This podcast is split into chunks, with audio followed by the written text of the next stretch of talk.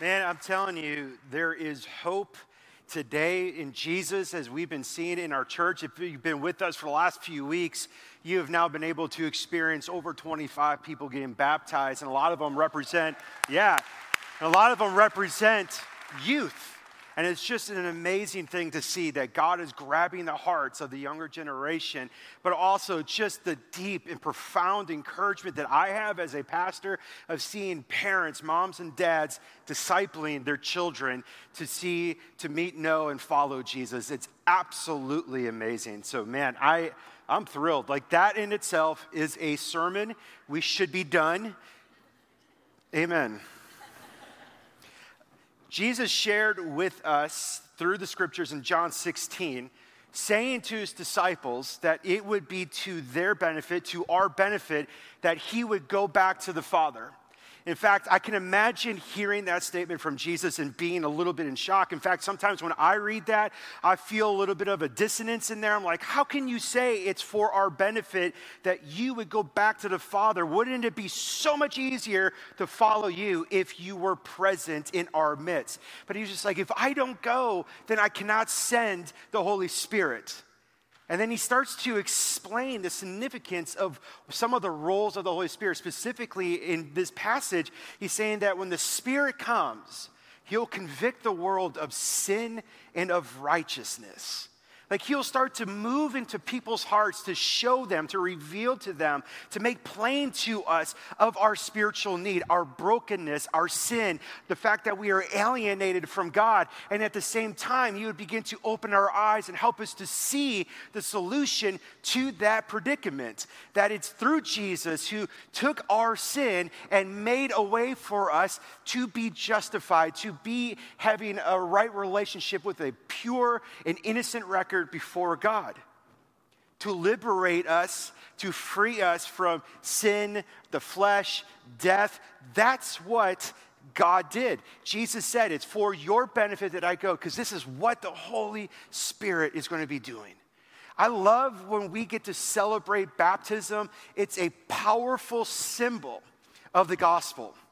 The death and resurrection of Jesus, when they go under, we say, You've been buried with him in his death. And when they come out of the water, he said, You've been raised with him in the newness of life. But what we need to understand clearly is that the gospel implications and how the gospel gets into our lives is profoundly a work of the Holy Spirit. Jesus made the way, but the Holy Spirit is the one that makes it effective in our hearts. And so when we look at baptism, when we see those three kids professing faith in Jesus, that is a witness of the Holy Spirit at work in those who believe. It's an absolute marvelous reality that we need to remind ourselves of. The Holy Spirit is the one that convicts of sin and of righteousness. Now, it would be a missed moment this morning, specifically as we talk about the Holy Spirit and how the Holy Spirit moves and works and prompts and nudges and whatever verb you want to use there, to not give you an opportunity to be baptized as well if the Holy Spirit is beginning to nudge on you, to prompt you Maybe there's an impulse inside of you saying, man, maybe I should get baptized. Or maybe even if there's like questions of should I or shouldn't I be baptized, wondering if you should or you shouldn't be baptized, this is the morning where I want to encourage you and provide you an opportunity to experience the Holy Spirit, but also to walk in obedience to the Spirit's leading this morning. Today, as we are talking about the Holy Spirit. This is week three. We added on one more week to this series. Now, I want to encourage you. I know it's 4th of July weekend next weekend, but I want to tell you, you really want to be here next Sunday because we're going to talk about what does it really look like to pray in the Spirit, but we're also going to start to uncover and pull back some of the layers of the spiritual gifts that God has given the church. And what does that mean for us? But as we're looking at this concept of Holy Spirit, I think we need to be honest and very uh, sober minded when it comes to how we see the Holy Spirit. Specifically in theologically conservative evangelical churches, not politically conservative, theologically conservative, where we're more word based type people, that we tend to relegate the Holy Spirit to an academic exercise. Like we, we know about the Holy Spirit, we understand the doctrine of the Holy Spirit, we believe in the Holy Spirit, we know He's a Trinity, but we don't oftentimes talk about experiencing the Holy Spirit. And so that is a shame because Jesus was so excited to go to the Father to send the Holy Spirit. It was what the Father had promised. In fact, if we don't understand the Holy Spirit, then we really cannot make sense of anything gospel related at all. We saw last week in 2 Corinthians chapter 13 verse 14 that we have fellowship with the Holy Spirit.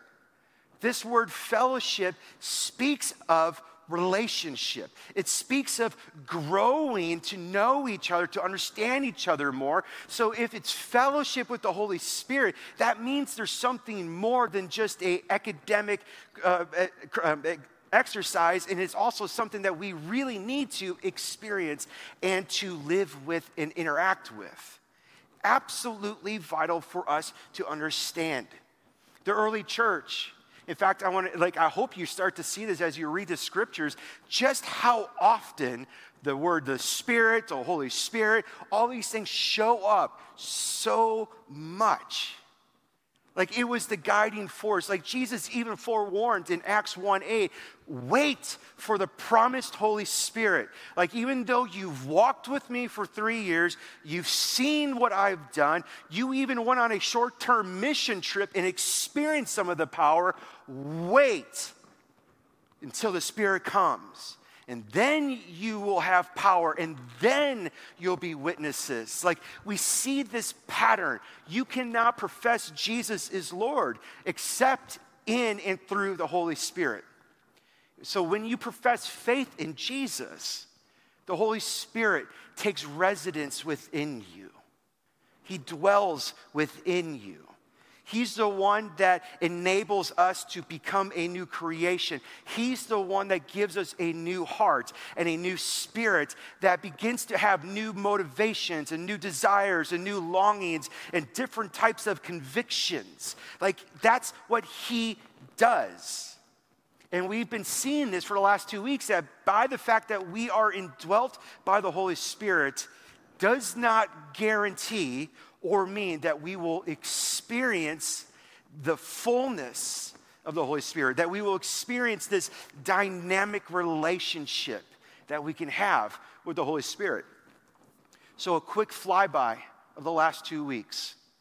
We saw this played out, and you hear this phrase a few times be filled with the Spirit, or they were filled with the Spirit, or the Spirit fell down on them. That should indicate to us that even though the Spirit fully dwells inside of us, because the dynamic with the Holy Spirit is a relationship, we may not be filled with the Holy Spirit. And so we looked at that in Ephesians chapter 5, verse 18 specifically, where Paul's like, hey, don't get drunk with wine, with the idea of like, don't be underneath the influence of alcohol, but rather be filled by the Spirit, right? Be under the influence of the Holy Spirit.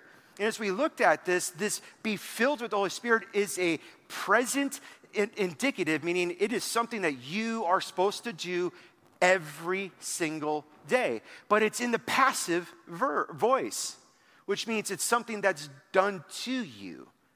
So we're commanded to be filled by the Holy Spirit, but it's something that we can't do on our own. And so if you recall, we, we used this analogy of like the Holy Spirit being the wind. And think of yourself or your life as a sailboat. A sailboat is absolutely dependent upon the wind. Now, however, the wind can be blowing and the sail may not be filled with the wind. So you got to learn how to harness the wind. You got to learn how to set the sail in such a way so that when the wind fills the sail, we can say the sailboat is now under the influence of the wind.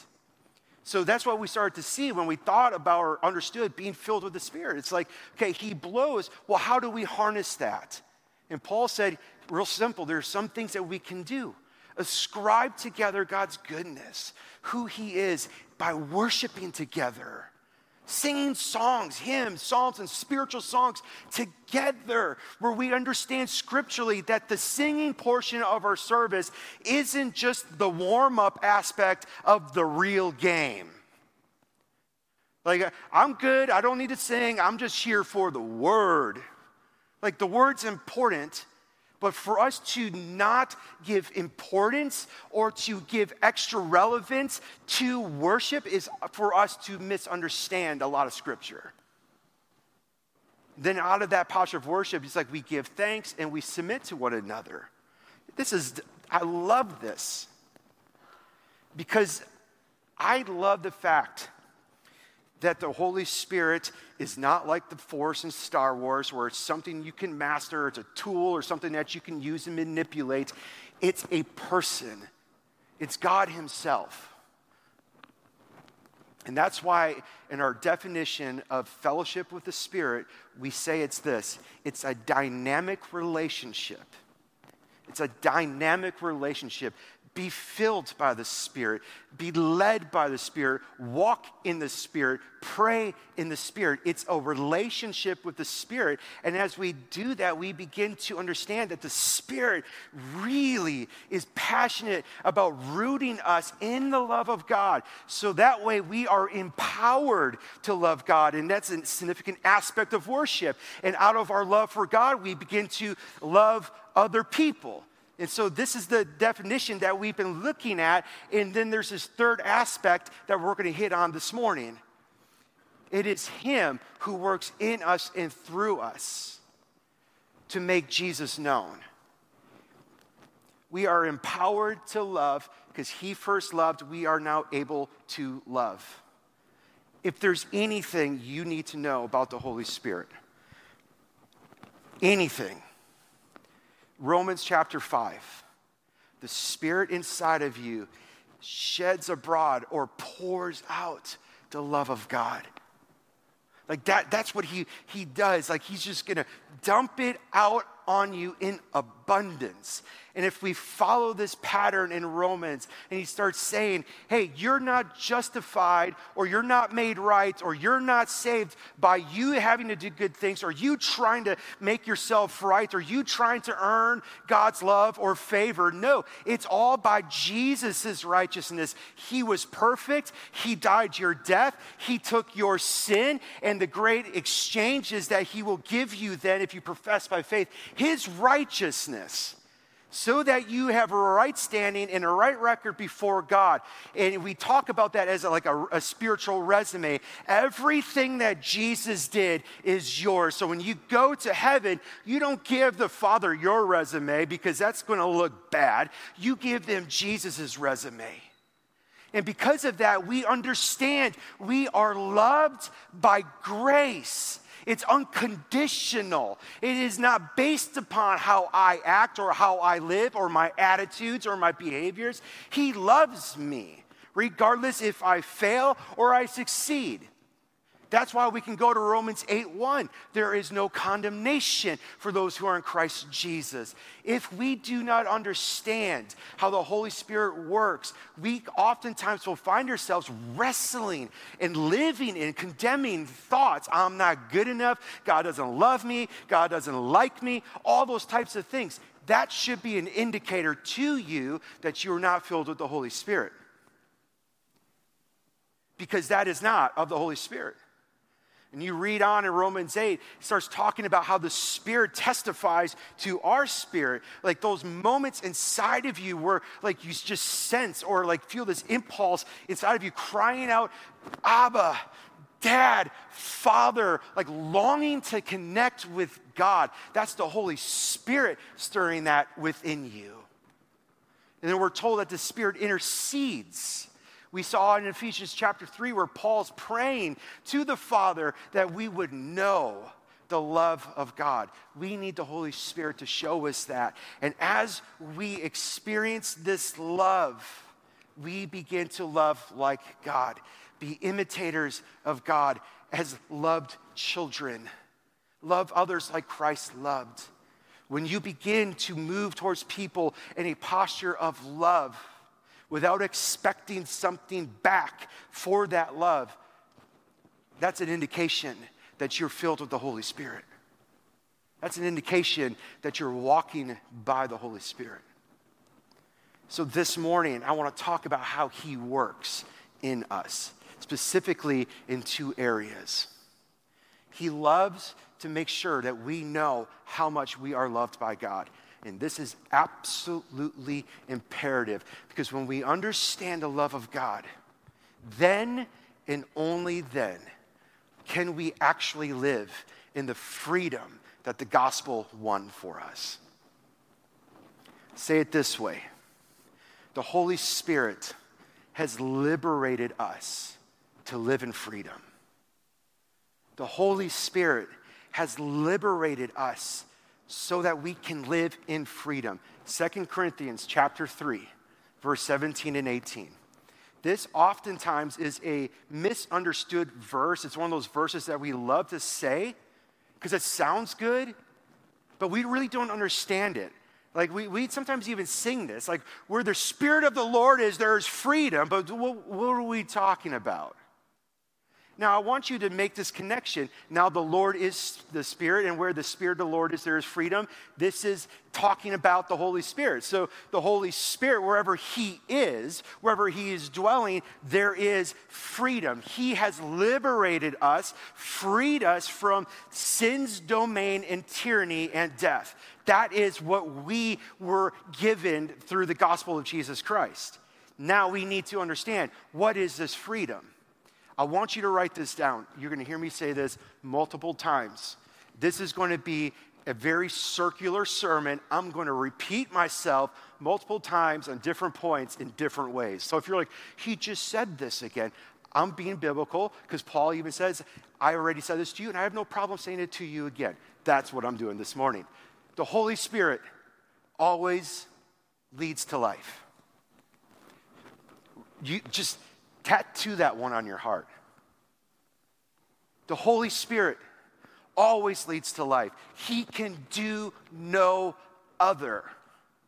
Where the Spirit of the Lord is, there is freedom. That makes sense because you cannot live free spiritually unless you know you are unconditionally loved by God. So let's talk about this freedom, okay? Simple equation Holy Spirit equals freedom. Right? If you're only like, what does it mean to be filled by the Holy Spirit? What does it mean to be led by the Holy Spirit? Just, just think this way like it's, it's about freedom.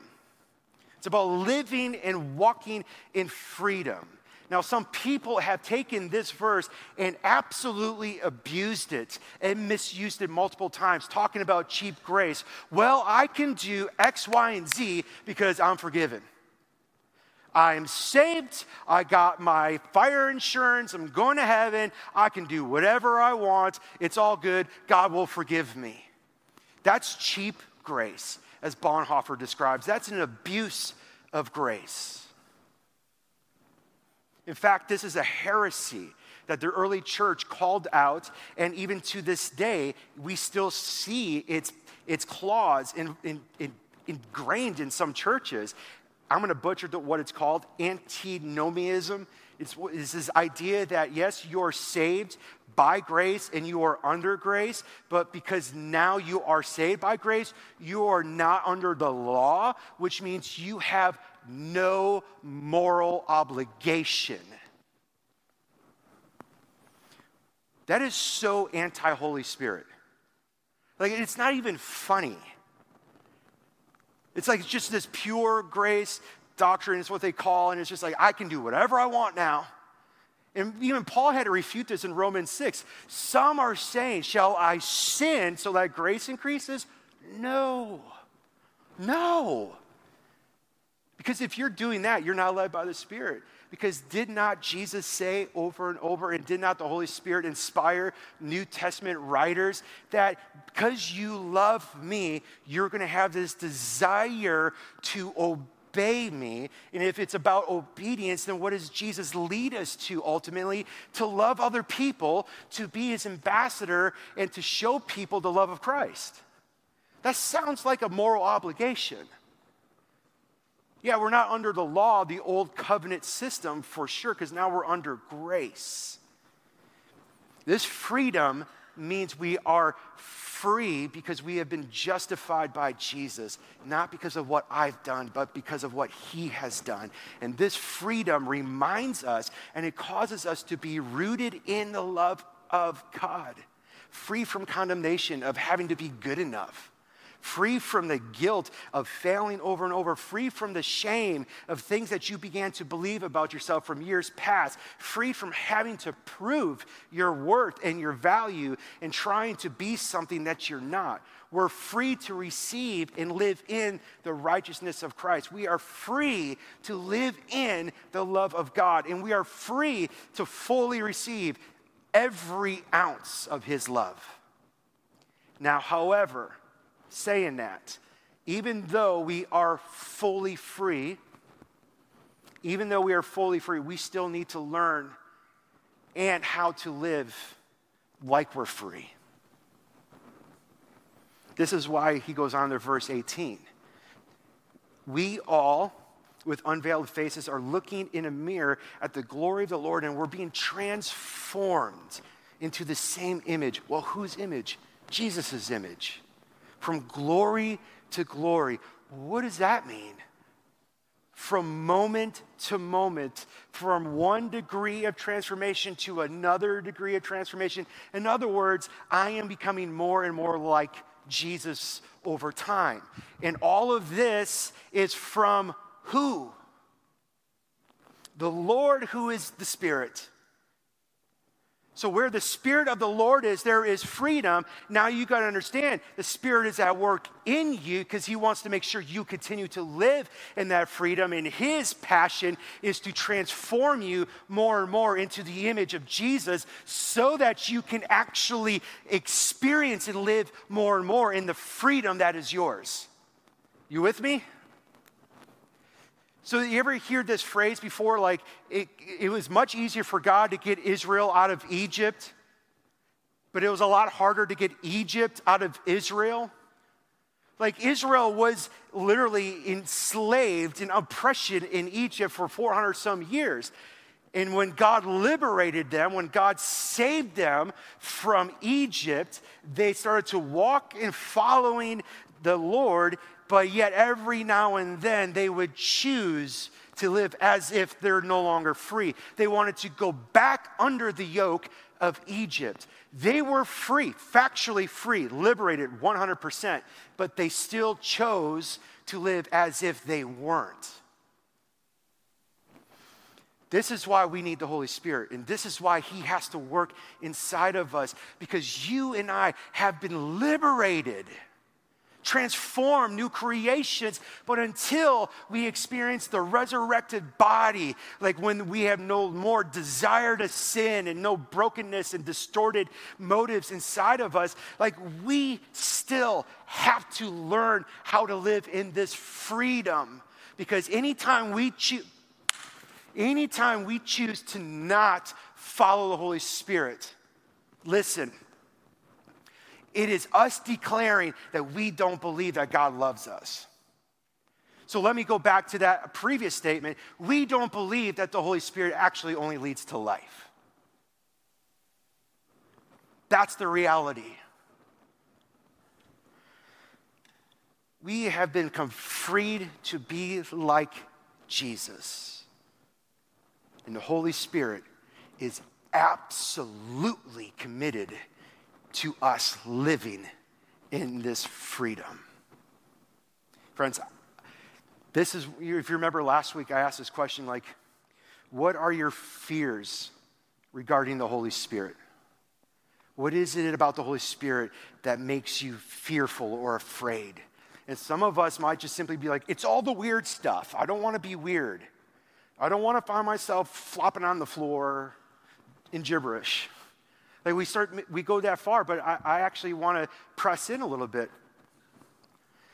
Maybe you're afraid of the Holy Spirit because you know that He's going to want to bring some things into light inside of you.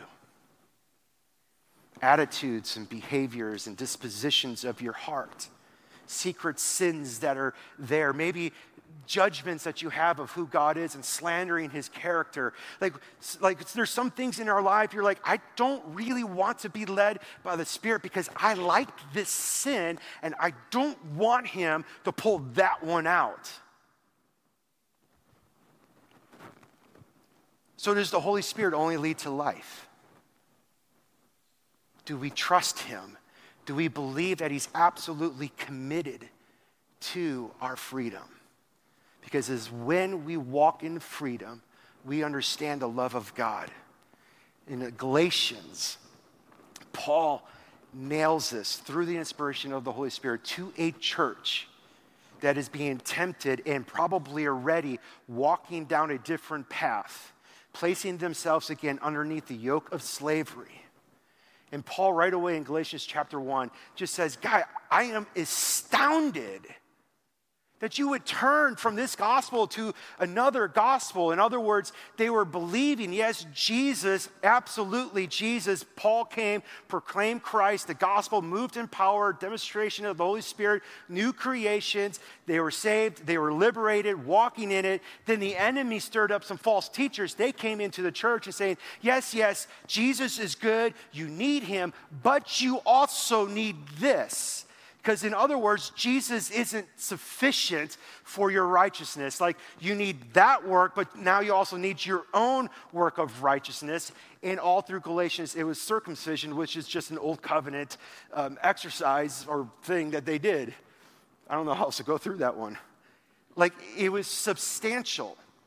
Okay? So then Paul goes into chapter three of this letter in Galatia, and he's like, yeah, I mean, this is his church one of the churches he planted, you foolish Galatians. Would you guys like me if I sent out an email? You foolish Austin Oakers. I wouldn't do that. Who cast a spell on you? Before whose eyes Jesus was publicly betrayed as crucified. I only want to learn this from you. Come on, tell me.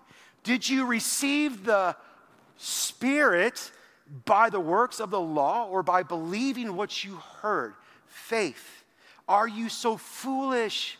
After beginning by the Spirit, you were liberated, you were freed, rooted in the love of God. Are you now finishing by the flesh? Like, are you now putting yourself again underneath the yoke of a different tyrant in your heart? Are you putting yourself underneath the influence of something else? Did you experience so much for nothing, if in fact it was for nothing? So then, does God give you the Spirit and work miracles among you by doing works of the law? Like, did, did you do something? Can you do this? Is it by you? Or was it by what you believed from what you heard? And then he confirms again in Galatians chapter 4, talking about how the Spirit inside of us cries out, Abba, to give us the confidence that, yeah, even though I might stumble and fall into sin and, and, and at times give myself again to living a life apart from the freedom, he's like, the Spirit inside of you cries out, Abba. And then in chapter 5, verse 1, it is for freedom, freedom, Christ has set us free. He died, rose again, ascended to the heaven, and sent the Holy Spirit for freedom. Where the Spirit of the Lord is, there is freedom. And when we walk in that freedom, we are being transformed from glory to glory, from moment to moment into the image of Jesus, because this is how the Holy Spirit works in us. Powerful stuff the Holy Spirit is absolutely committed to our freedom. It is for freedom that Christ has set us free. So stand firm. Like, be alert. Keep your eyes open. Navigate and sense where the wind is blowing and adjust the sails to where it's going. How is the Holy Spirit leading? Are you following the path that He's leading you on? Be vigilant. Take responsibility for how you walk. And he, gets, he says here, it's like, don't submit again to a yoke of slavery. Like, you lived that way before. He freed you, He saved you, He gave you the fullness of the Holy Spirit. Like, don't do it again. And that word yoke is so powerful, the imagery is so powerful. Jesus even used that word yoke in Matthew 11, speaking to a people who are religiously oppressed and politically oppressed and saying, Come to me, all of you who are weary and burdened, burnt out, realizing that you can't be good enough, feeling the weight of condemnation and guilt, wondering if your life has a purpose. Come to me. Take my yoke upon you, for it's light and it's easy.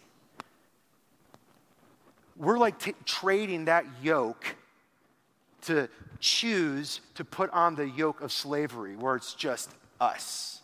We're now underneath the influence of that. And Paul continues, he's like, listen, if you end up living this way, like you have to be obligated to do everything that that way of life is pressing upon you. Like if you're trying to be justified by the law and you're alienated from Christ, like, like those of you who are living apart from grace, like if you keep doing this, you, you have fallen from grace. He's not saying to the believers that you, like you've lost your salvation.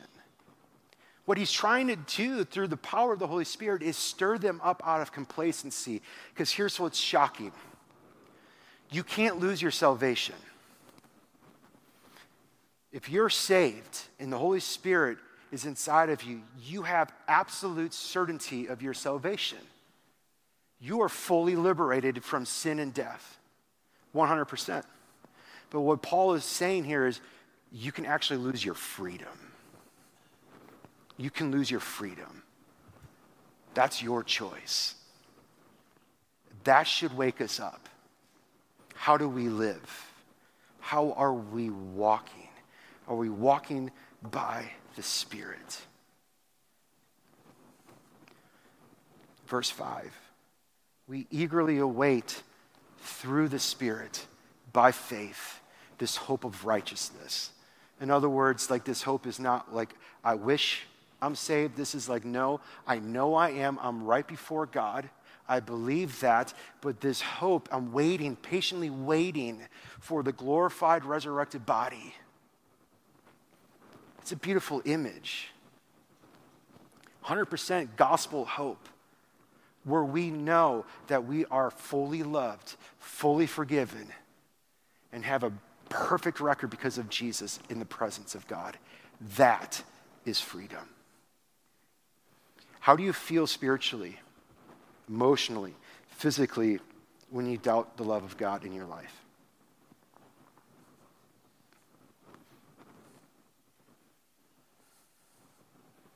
You feel free? How do you get yourself back into that place? We're tempted to go, I have to do. But you don't have to do. You just have to harness the wind and believe what is factually true. You are loved. We have an enemy that wants to completely continue to accuse, condemn, and shame and try to get you away from living in the righteousness of Christ for you to go back into a different yoke that will lead you into destruction, that will make your heart cold, that will make you unfruitful when it comes to the Holy Spirit. The Holy Spirit is committed to keeping you living in this freedom because he can only live to or um, lead to life. This is why he convicts you of your sin.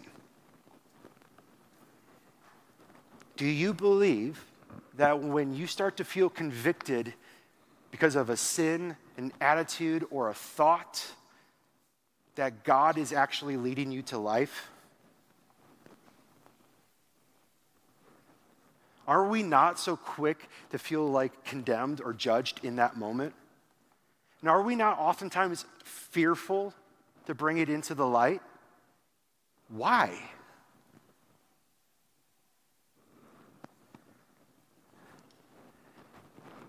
It's for freedom, the Spirit said is free. He can only lead to life.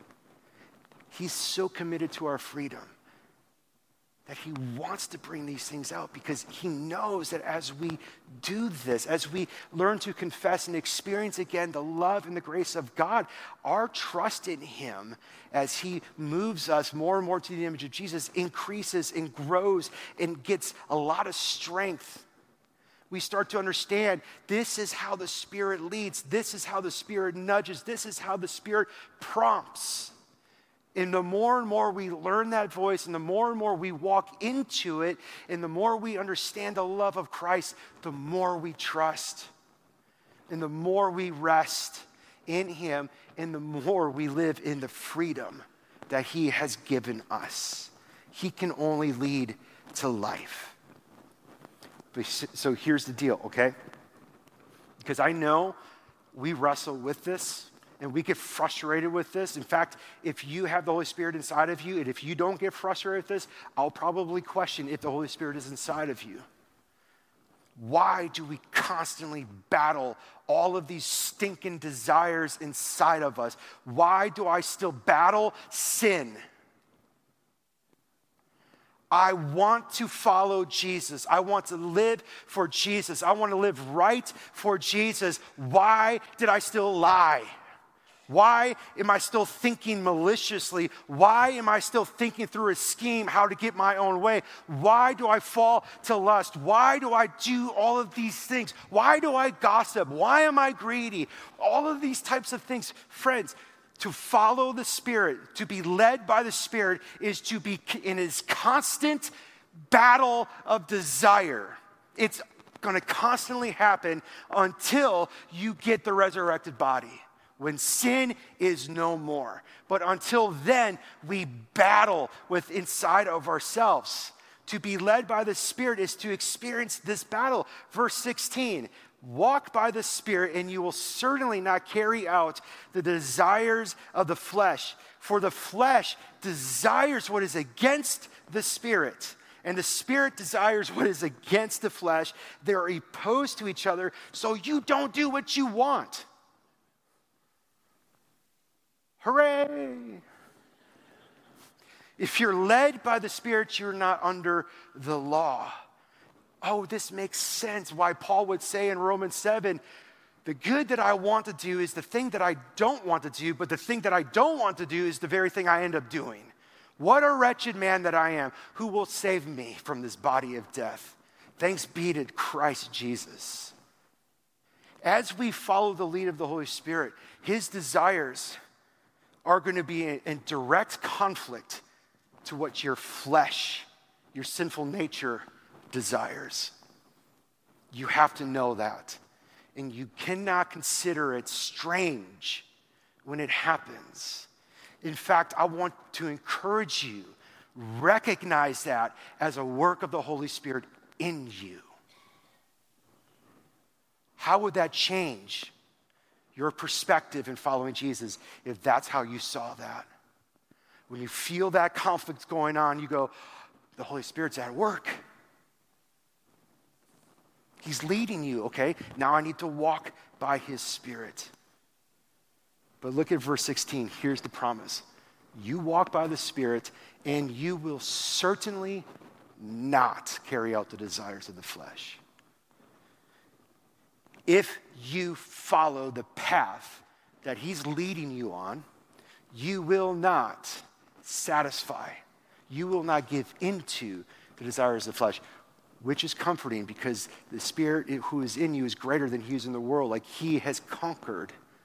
But the reality is, how many times have you and I ignored those promptings by the Spirit or downplayed them as something else and have chosen the other way. But there's greater grace. Because even if we stumble and fall, He is faithful to cleanse us and to pick us back up. And I don't have the time, but if you continue to look at this, He gives us this like example. He's like, if you want to know whose yoke you're under, if you, you want to know the influence you're under, like, well, here's the works of the flesh, and they're obvious. He summarizes them in four camps sexual immorality, religious, communal living, like relational between other people and ourselves. And then he talks about substance abuse. He's like, these are obvious works of the flesh. This is what happens when you put yourself under that yoke. It's, it's essentially an absence of unconditional love in significant ways, distorted motives, distorted good desires. But the fruit of the Spirit love, joy, peace, patience, kindness, goodness, faithfulness, gentleness, and self control. Fruit is inevitable when you walk by the Spirit. You're not responsible for the fruit.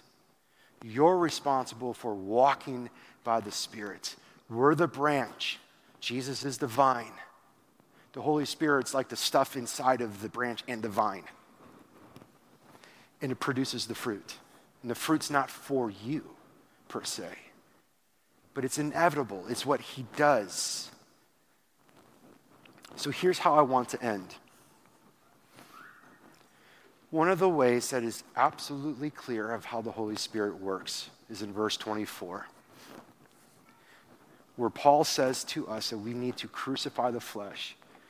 In other words, yes, we were crucified with Christ. That's a spiritual fact.